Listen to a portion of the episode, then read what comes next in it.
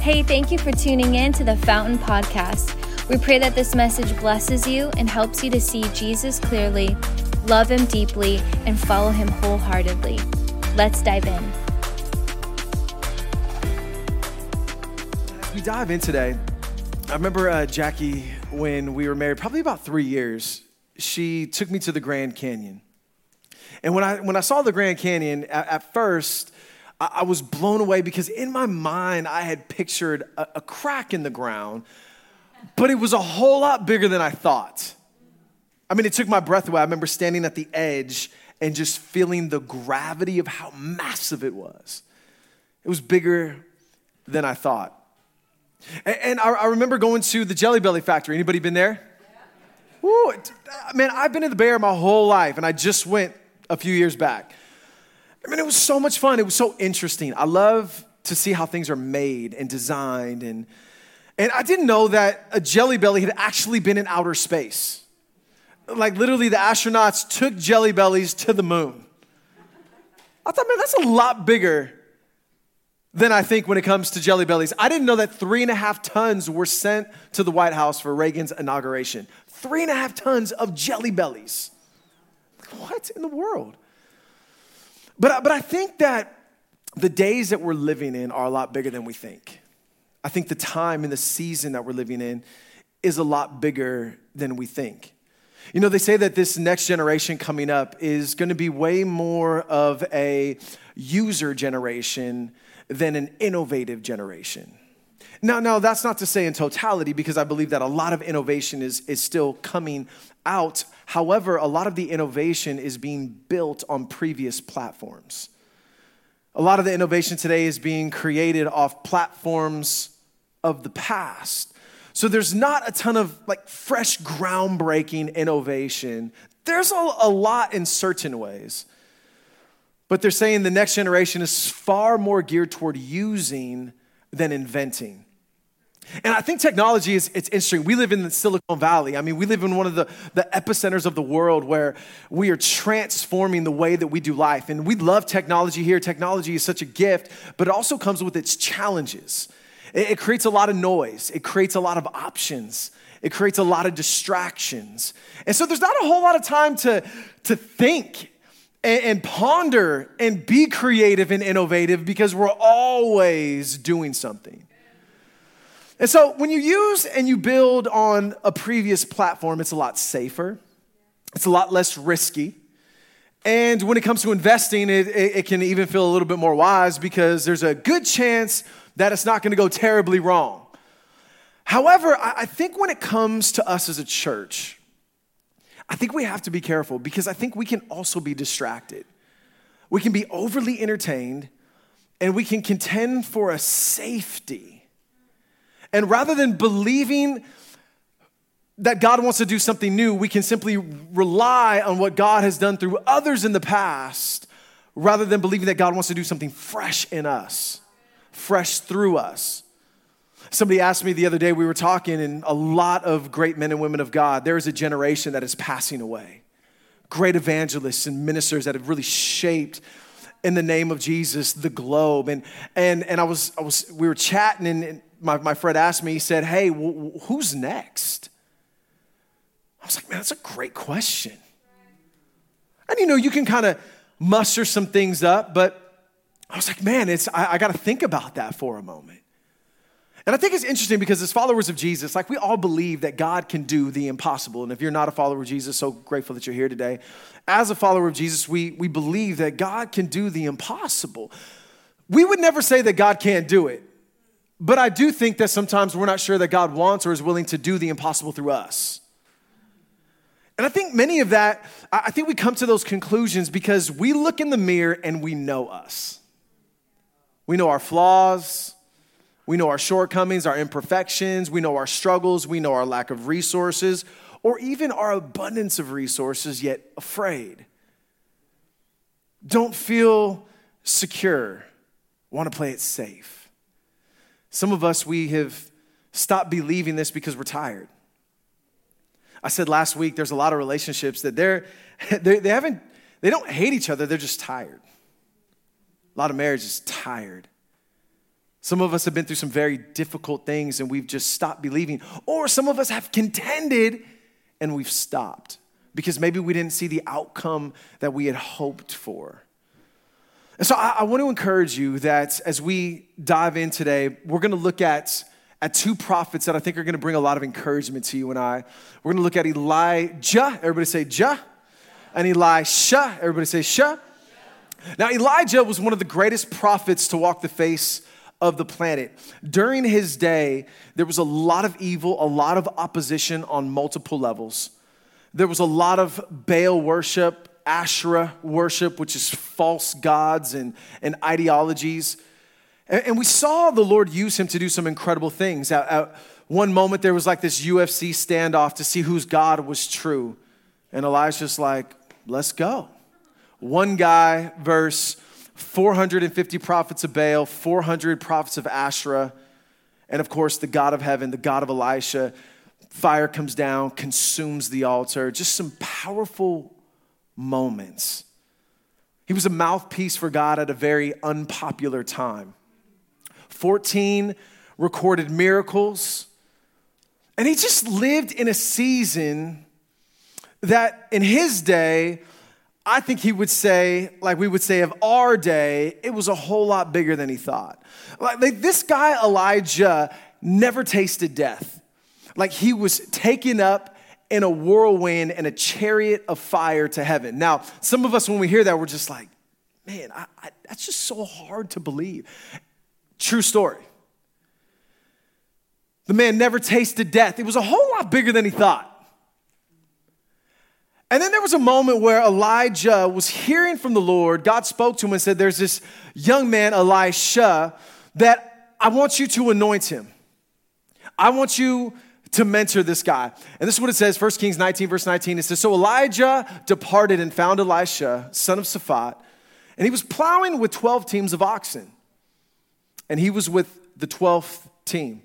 Elijah passed by him and threw his cloak around him. It's like a drive-by cloaking, right? Just drove by.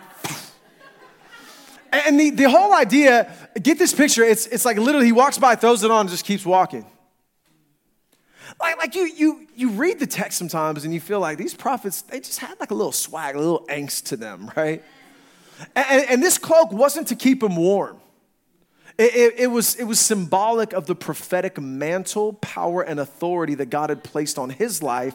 And now he's saying, It's on yours. That God is calling you, that just as he's covering me, he's gonna cover you. And he invited him into a mentorship like, Hey, dude, I wanna disciple you. But the crazy part was no details were given. The greatest prophet on the planet just throws his cloak on you, and you don't know what's next. Elisha would go on to do two times as many miracles as Elijah, and God was calling him to something bigger than he thought.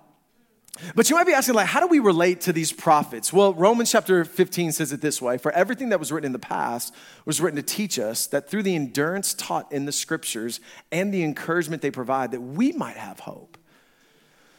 You see, as we look back at Elisha, we realize that he is an ordinary guy that has an ordinary job. Like, this was his daily view.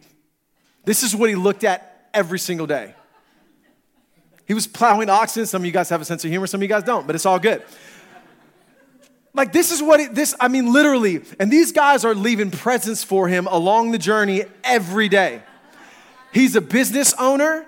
He's running teams. He has 12 teams that he oversaw. He's an ordinary guy, being faithful to what God had put in front of him. And can I just tell you that that's how you go from plowing to calling is being faithful to what God has put in front of you. And when you're faithful to what God has put in front of you, what he's calling you to do next, it's rarely you'll miss it. So many times we're looking to the other, we're looking on the other side, and we don't want to be faithful to what He's called us to. We want to squander that and get on to what's next. And God's like, no, man, keep plowing. Keep working. But what would Elisha tell us if he were here today? What, would, what advice would Elisha give us to go from plowing to calling? Well, I think the first thing he would say is this is when God calls, don't play it safe. Super exciting the prophet of the day, Like God has chosen me, but very risky. 12 oxen meant this guy was associated with wealth 12 plows, 12 oxen. It would have been way safer to say, hey, time out. I need some more details. Let's talk about a job description here. What's the pay? How's this going to transpire? Because I'm, I got a good gig going. Like it's, it's working well. And he has none of that. He has no job description, there's no pay, and he's going to go from owner to servant. He's going to go from running everything to serving. To such a degree, at one point, he would hold a towel while and to wash Elisha's hands after he used the bathroom. I mean, he went from plowing oxen, kind of overseeing the operation, to like, here's your towel.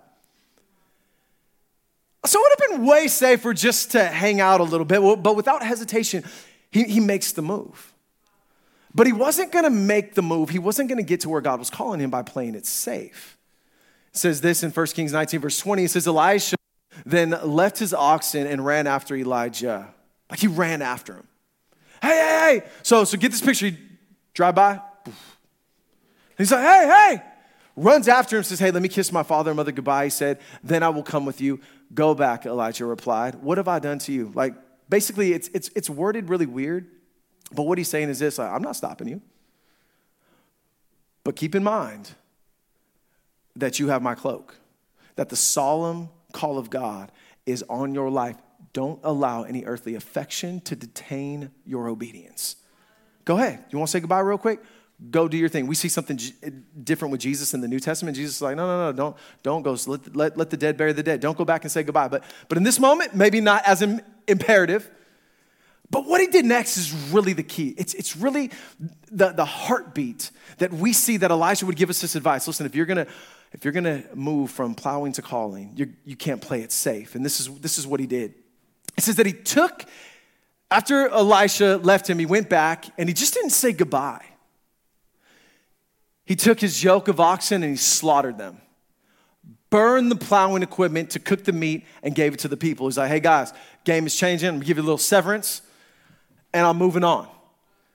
And it says, then he set out to follow Elisha and became his servant. What did he do? He burned his plan B. I can't go back. You know how we are. Want to use a little wisdom.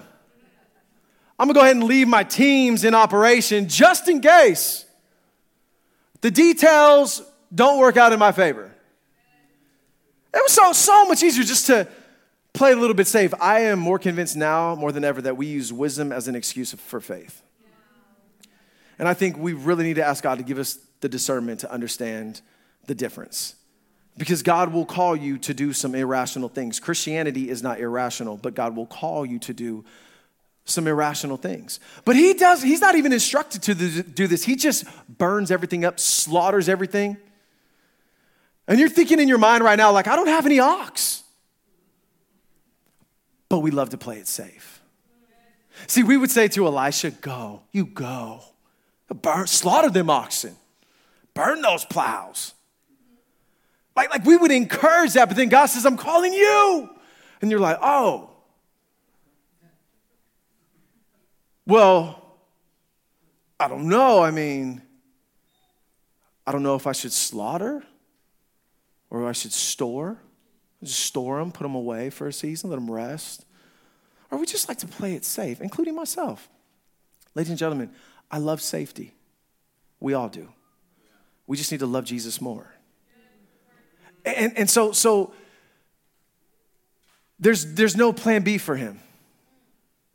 The call of God is on his life, and there's no plan B. He plays it totally unsafe. I think one of the idols in our day, it's not just materialism or ideology, it's, it's not just sex. I think one of the greatest idols of our day is safety, and especially for the church. Like we, I heard it once said a long time ago that we have the next generation coming up that is like the most helmet wearing, knee pad, wrist guard owning, sunblock lathering, non playing in the dirt having password protected generation on the planet. Like there's just some stuff we look back and I'm like, I I used to roll in dirt, eat dirt. And my mom didn't care. Now we're like, did you bring your sanitizer? Stay away from that. What do you do? Don't. And, and we can create an atmosphere of fear without even knowing it. And so we start to live really bound, and we give this illusion of safety because safety is an illusion. Because we are not as in control of our life as we think. In fact, I did a little bit of homework and I Googled some freak accidents. There was a guy who died because a cow fell through his roof onto his bed. I know that's what I said. How's the cow get on his roof? So his, his roof backed up to the hillside, and the cow climbed onto the roof, unstable in all of his ways, and plowed down. Like broke the man's leg, and then he ended up dying of an infection. There, there was a, a, a, a fitness trainer, super big following. She was opening a can of, of whipped cream and it exploded and it killed her whipped cream. in my mind, this is not funny because I know that she died. But in my mind, I'm like, a fitness trainer and whipped cream, like it was cheat day that day. You know what I'm saying? Like, but it was a freak accident. It just, it just happened. And so I think a lot of times this creeps into the church and we're like, we're not going to be generous with our time and our talent and our treasure because it's, it's not safe. Like, do you know the days that we're living in and like, we just, it's, it's not safe. Like to share our faith with people, I can't do that. Like my job is on the line. It's not safe. Like to take risks for the name of Jesus?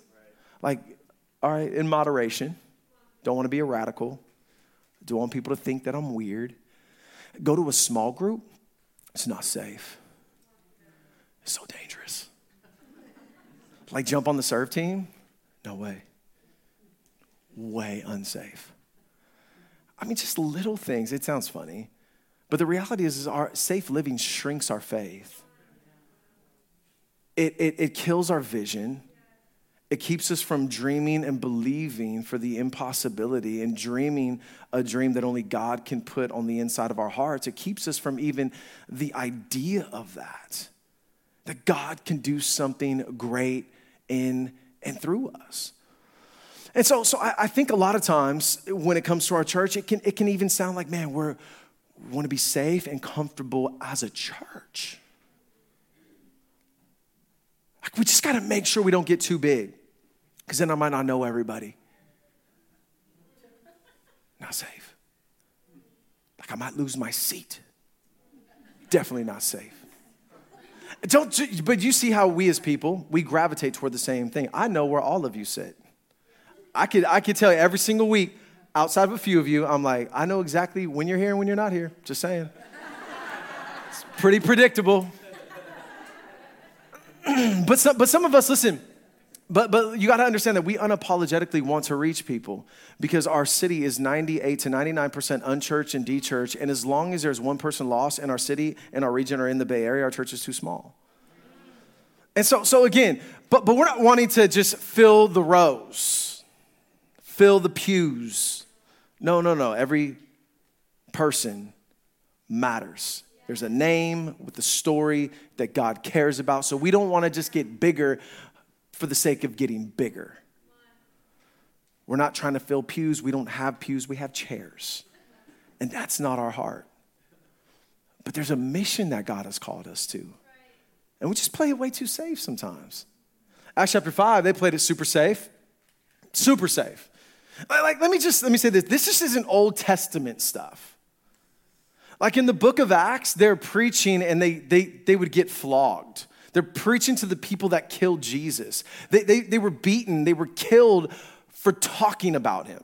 Like, what if I told you, hey guys, last week after church, they flogged me? They said they're coming back next Sunday. Can't wait to see you. Everybody online can't wait to see you, right? Some of us in that place, we'd be like, yeah, I'm gonna catch you online service next week. Like, like to show up and be ready to be flogged, like that was the reality of the early church. And they were excited about it. Like they were pumped about it. Like, like for real. Acts chapter 5, verse 40 and 41, it says they called the apostles in and had them flogged, which is whipped. And when you would get flogged them, at, at the end of the whip, there would be bone fragment so that it would tear, so that it would tear your flesh. It says, Then they ordered them not to speak in the name of Jesus, and then they let them go. The apostles left the Sanhedrin rejoicing because they had been counted worthy of suffering disgrace for the name. They're like, I'm so pumped I didn't get the bonus for his name. I'm so grateful I just lost my job for his name. My reputation shattered for his name. Like Home Alone, yes, yes, yes. They're, they're excited. And guys, we live in the safest place in the world. I know it's still crazy where we live. And I know there's still things that happen every single day, but in contrary to the rest of the world, we live in one of the most safest places. We are more afraid about what people think than we are about our lives being in jeopardy. And that just that dominates us, and that's it's a real deal. I don't want to play it, I don't want to risk, gotta play it safe because they might think. And so I think sometimes the blessing of God, if we're not careful, can rob us of the privilege of God and suffering for his name. Verse 42 says it like this So, what did they do? Day after day in the temple courts and from house to house, they never stopped teaching and proclaiming the good news that Jesus is the Messiah. Why did they do this? Because when you go all in, when you burn the plows, when you slaughter the ox, there's no plan B, and you have a revelation of the reality of the resurrected Savior. You realize He is all you need, and that eternity is very real and your priorities change dramatically. Like they knew that people are gonna spend somewhere, people are gonna spend forever somewhere. And it's a whole lot bigger than we think. And so, so what I'm saying is this is that God has not called us to a safe commission, but a great commission. And I want you to imagine more with me that, uh, imagine if God just gave us some more faith to risk a little bit more. And our risk today, they're not even that risky but they can be a next step. They can be a next step. Like next time you think about praying for somebody, just how about you just go pray for them? How about you ask in the store, hey, is it cool? I, I know this is weird. Can I pray for you? I, I see. I mean, just whenever the Spirit of God is prompting you, will you burn the plows? Will, you, will you let it go? We, we cannot think small and safe it is impossible to please God without faith. Hebrews chapter 11, verse 6. It is impossible to please Him without faith. And so much is on the line. And what does this mean for our Monday? Because all of us are going back to oxen and plows tomorrow. Some of us are going to school, some of us are going to work, some of us today we're going home. Can I just tell you that God may not call you away from ox from your ox and your plow. But maybe you're just plowing and you need to start living out your calling in the place that He has put you. Like for some of us, God is not calling you to go somewhere else. For most of us, He's probably not. For some of you, maybe. But the point is this is that will you slaughter and burn everything that's getting in the way of the call of God on your life? And some of you are like, man, I don't even know like where to start. What is the call of God on my life? Can, can, you, can you just lean in for just a moment? We are all called to the Great Commission.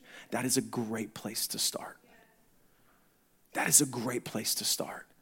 And so, so what would Elisha say for our Monday morning? Like we're going back to life tomorrow. What would he say? I think this is what he would say. We need to start asking big. Like if you fast forward 10 years, Elisha has been a servant to Elijah for about 10 years. Just a servant, abiding, learning, soaking it all up. No miracles, no fancy stuff, no stage, just serve it. And all of a sudden, Elijah is about to be taken up. 2 Kings chapter 2, verse 9. And this is what happens. It says, when they had crossed, Elijah said to Elisha, Tell me what I can do for you before I'm taken from you. What if God put that question before you today? Tell me what I can do for you what would we what would we say? How would we respond to that question? What can I do for you? Well, you can bless this food to my body and keep us safe. In Jesus' name, amen. For some of us, man, that's consists of our prayer life. And God's like, there's so much more. It's way bigger than you think. you say, Well, I, I don't know what I would ask. Uh, let me just, just say this you can tell where your faith is by the duration of your prayers. Do you ask for big things? Or not so big things? Because look, look what happens here. This is, this is so good. So he says, Tell me what I can do for you before I'm taken from you. Look what Elisha says. He says, Let me inherit a double portion of your spirit. And I love Elijah's reply. He said, You have asked for a difficult thing.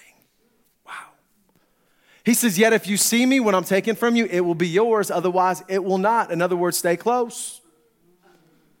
He said, Listen, you have done some great things, but our generation is gonna need double that.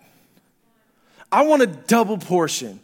We can't live on the miracles of the past. We need a double for the future. And so Elijah's like, You asked for a difficult thing. Like, that's a pretty big ask. That's a pretty audacious request.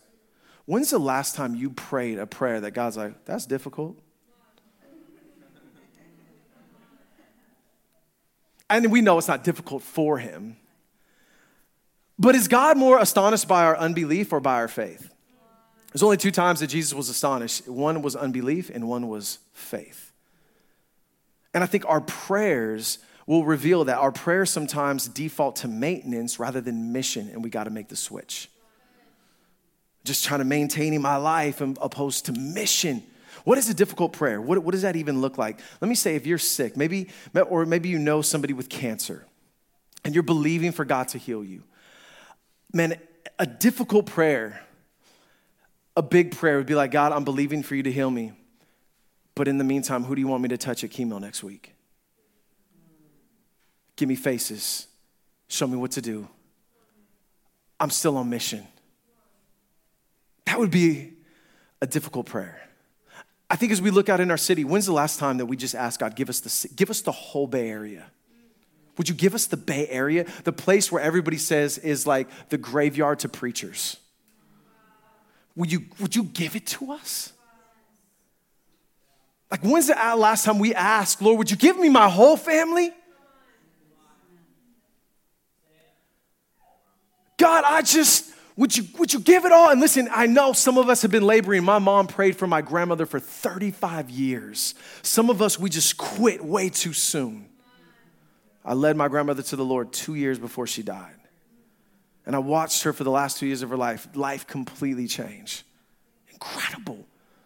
Because someone was like, it's bigger. And I watched my mom get ridiculed. Like my family would ridicule my mom. Like she's crazy, she's the Christian, she's weird, and now they're all saved. And so I'm just saying, it's a lot bigger than you think. 98% of our city. Can we believe that God wants to do that? And so, so very truly, uh, Jesus said in John 14, very truly I say to you, whoever believes in me will do the works I've been doing, and they will do even greater things than these because I am going to the Father. Now, this text is highly debated. Depends on which side. If you're Pentecostal, if you're a Reform. If you're Pentecostal, everybody's like, man, he's talking about signs and wonders and miracles. And the other side of the argument would, would say, no, no, no, it's what, what he's really saying is, is that because we're going to be filled with the Spirit of God, and there's a lot of us, we're going to be able to reach more people than Jesus and the disciples ever could.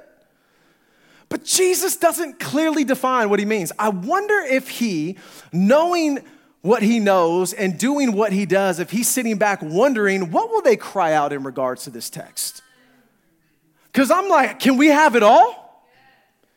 Can we reach a ton of people and can we see a demonstration of truth and power in our day? Just wonder if he's sitting back just saying, I wonder how big their faith is. And I'm not talking about uh, like a prosperity faith, well, Lord, I want a Lambo with peanut butter interior on 20 inch. I'm not talking about that. That's something totally different. I'm talking about when we're following Jesus, his desires become our desires, and our prayers are huge, but they're less self seeking and they're far more geared toward eternity. And God says, I'm in, I'm in that. I want to be a part of that. And that's exactly what he says. I want a double portion. And he says, You got it, but stay close. Apart from me, Jesus said, You can do nothing. Stay close. abide. Have you stopped asking big? It's time to start on Monday. I also think he would say this you need to start with worship. You need to get away from the noise. Something happens powerful in worship. Worship is more than a song, but it's not less than. Me- meaning, uh, God created music to worship Him. Music is geared, like you think about every song is it's moving you somewhere. But music was designed to worship him. It's it's in the presence of God that and in the moments moments of worship that the atmosphere can totally change. And God begins to speak. He gets what he deserves, glory, and somehow what we get what we need, clarity and we start to know how to move. Like dreams are birthed in the presence of God. Moses is called back to Egypt. Where was it found? On holy ground. Take off your shoes. You're on holy ground in the presence of God, hearing from Him. There wasn't any music at the time. Again, worship is more than music, but it's not less than. We see when David would play the harp, demons would flee, the torment would flee from Saul. We see the worship praise, the worship team would go out before the armies of Israel in battle. God would get what he deserves, and they would get what they need. And we just see this all throughout the scriptures. One of my favorite stories about Elisha is three kings came king of Israel, king of Judah, and the king of Edom, and they were going to war against Moab. And they were pumped, they were asking big, they were believing big, and they ran out of water. Now, when you run out of water on the battlefield, you're, you're, in, you're in trouble.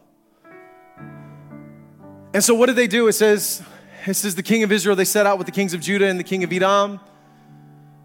And after a roundabout march of seven days, like they marched around this place for seven days, the army had no more water for themselves or for their animals with them. Now, does that sound a little bit familiar? Remember Joshua marched around the city seven times, let out a shout, the walls of Jericho came tumbling down. They took a city. I just wonder if it was like, hey, Joshua did it seven times. Let's do it seven days. And at the end, they got no more water. They don't have anything left. We cannot replicate miracles of the past, but we can learn from them. Like, you can't replicate a move of God, but you can learn from the people who experience that move of God.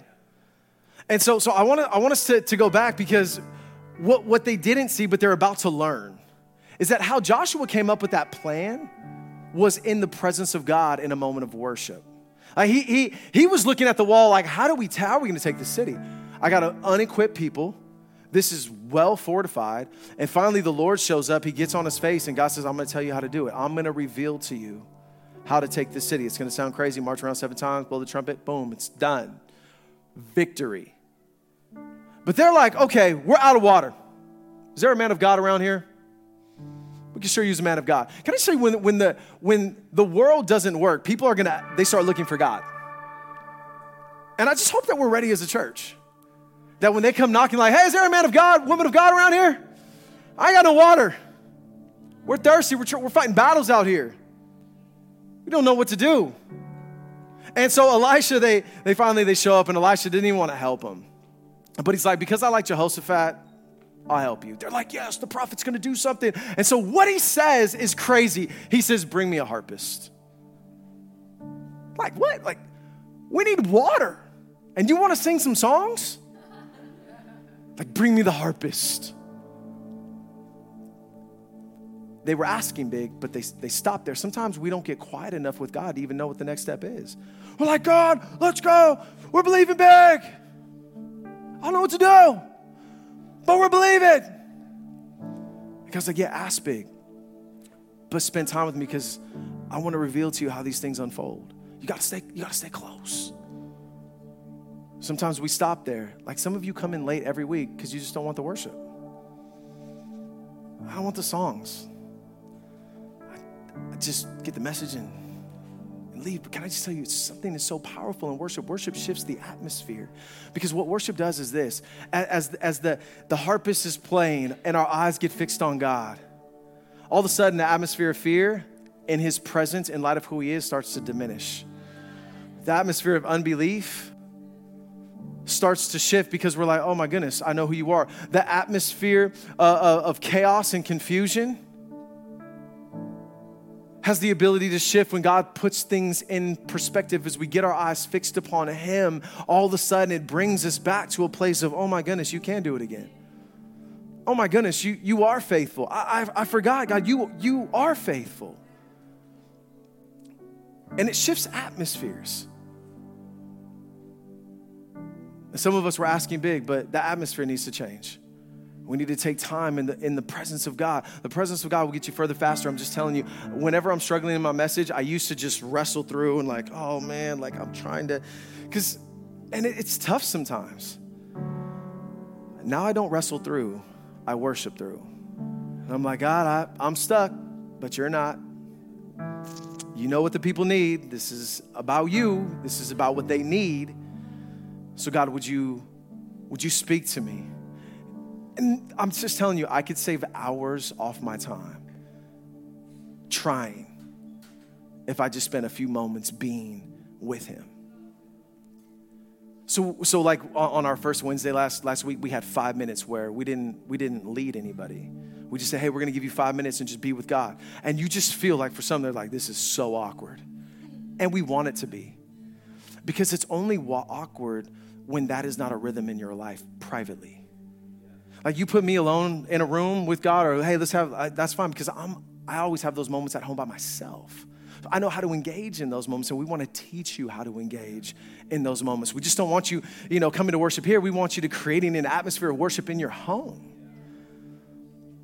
in your individual life. So, so I would say he would say, you got to start, start, you got to silence the noise and start worshiping. Got to ask big, but you got to start worshiping because God may want to give you some next steps that you're not seeing. And so as we give him what he deserves, somehow we get clarity in what we need. And God sometimes reveals a ton of stuff. Sometimes it's just, God, you get all the glory, and that's it.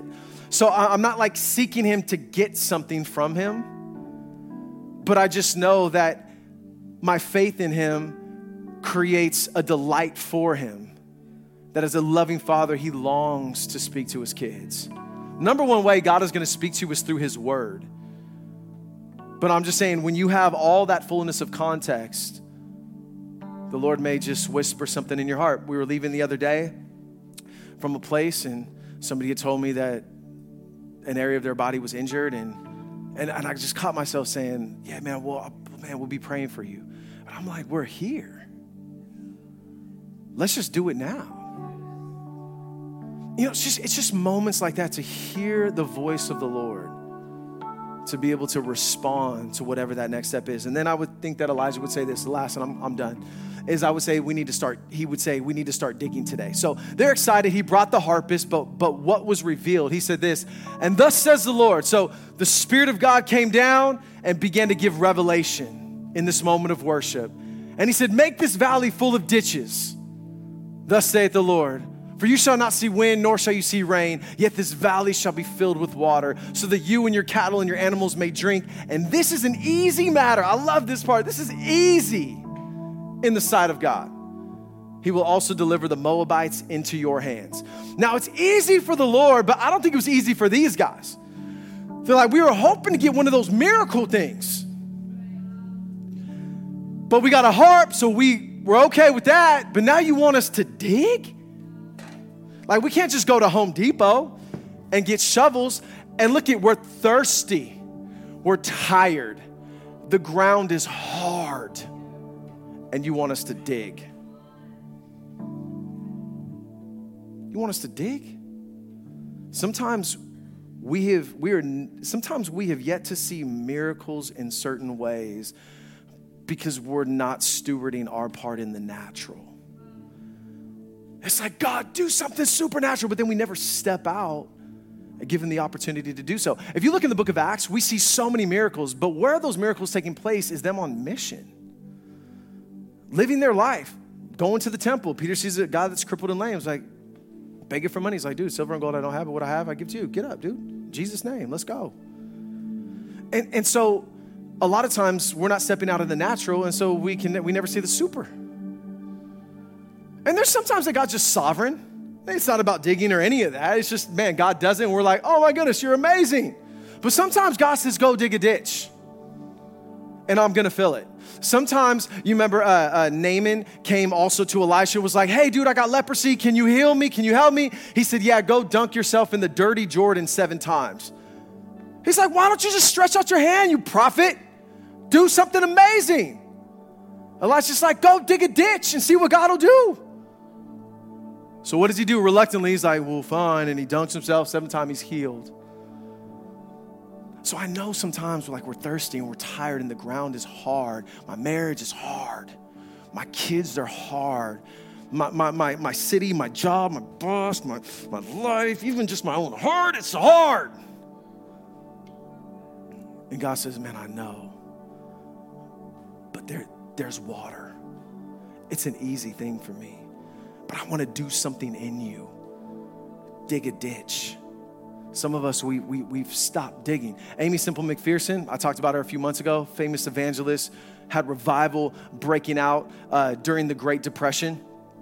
And it was a moment where she said, We got to build a, a, a, church for worldwide evangelism, meaning we want to send people all over the world to preach the gospel. And they're like, Aimee, to fit as many people as you have coming every week, it would be like a, an auditorium of 5,000. She's like, Do it, let's do it. And they're like, Aimee, you have $5,000. And it was so crazy because that $5,000 was only big enough, only enough money to dig a ditch. And I used to think this woman was so profound until I actually read my Bible and was like, oh, dude, she just knew her Bible. Because her words were, that's okay, we got five grand, no worries, dig a ditch and God will fill it. And that's exactly what happened. She just knew the Great Depression was no match for the Great Commission, and then she builds the second largest dome in America for worldwide evangelism. It's bigger than we think. But she just there was there was just no like I'm burning the plow. I burned the plows. We slaughtered the ox. Dig the hole, and let's keep digging. Let's dig deep. You don't want to try to dig a big hole with a small shovel either. Some of us are like, fine, I'm gonna dig. See, it's not working.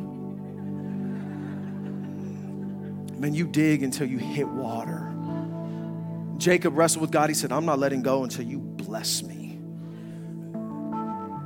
We want to dig some deep wells. I'm so grateful my mom didn't quit on year 12, on year 20, on year 25, on year 30. She dug a ditch for 35 years we got to get a new tenacity on the inside of us. We want instant results. And sometimes He does it, sometimes He does something in us and wants to see. So, can I just ask you a question? Like, you're going to work tomorrow, will you start to dig a ditch? Will you, will you be a little more risky? Like, just be open to what God would speak to you on your job. Because you're not just there to plow, you're there because you have a call. Like, as you go home today, don't listen. I know that the world needs reaching, but your home might need some reaching too. Dig a ditch. Keep digging. Our church, we're gonna keep digging. We're gonna keep digging in the city. We're gonna keep digging in the Tri Valley. We're gonna keep digging in the Bay Area. I'm grateful I live in California. I'm thankful for this region. I'm, I'm grateful that God has called us to the hardest place, quote unquote, in the nation. Let's go. We're gonna dig ditches and we're gonna watch God fill it with water because there's a world that's so thirsty. They're fighting battles and they're like, Does anybody have any water? Because I'm thirsty. But we're going with an authority that's not of ourselves. Elisha had Elijah's cloak thrown on him.